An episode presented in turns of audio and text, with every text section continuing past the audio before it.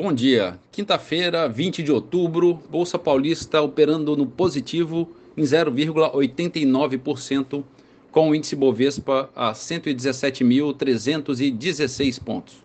Mercado americano, o índice Dow Jones avança 1,25% e a Nasdaq negociando em alta de 1,42%. Dia positivo também na Europa, em Londres, bolsa em alta de 0,4%.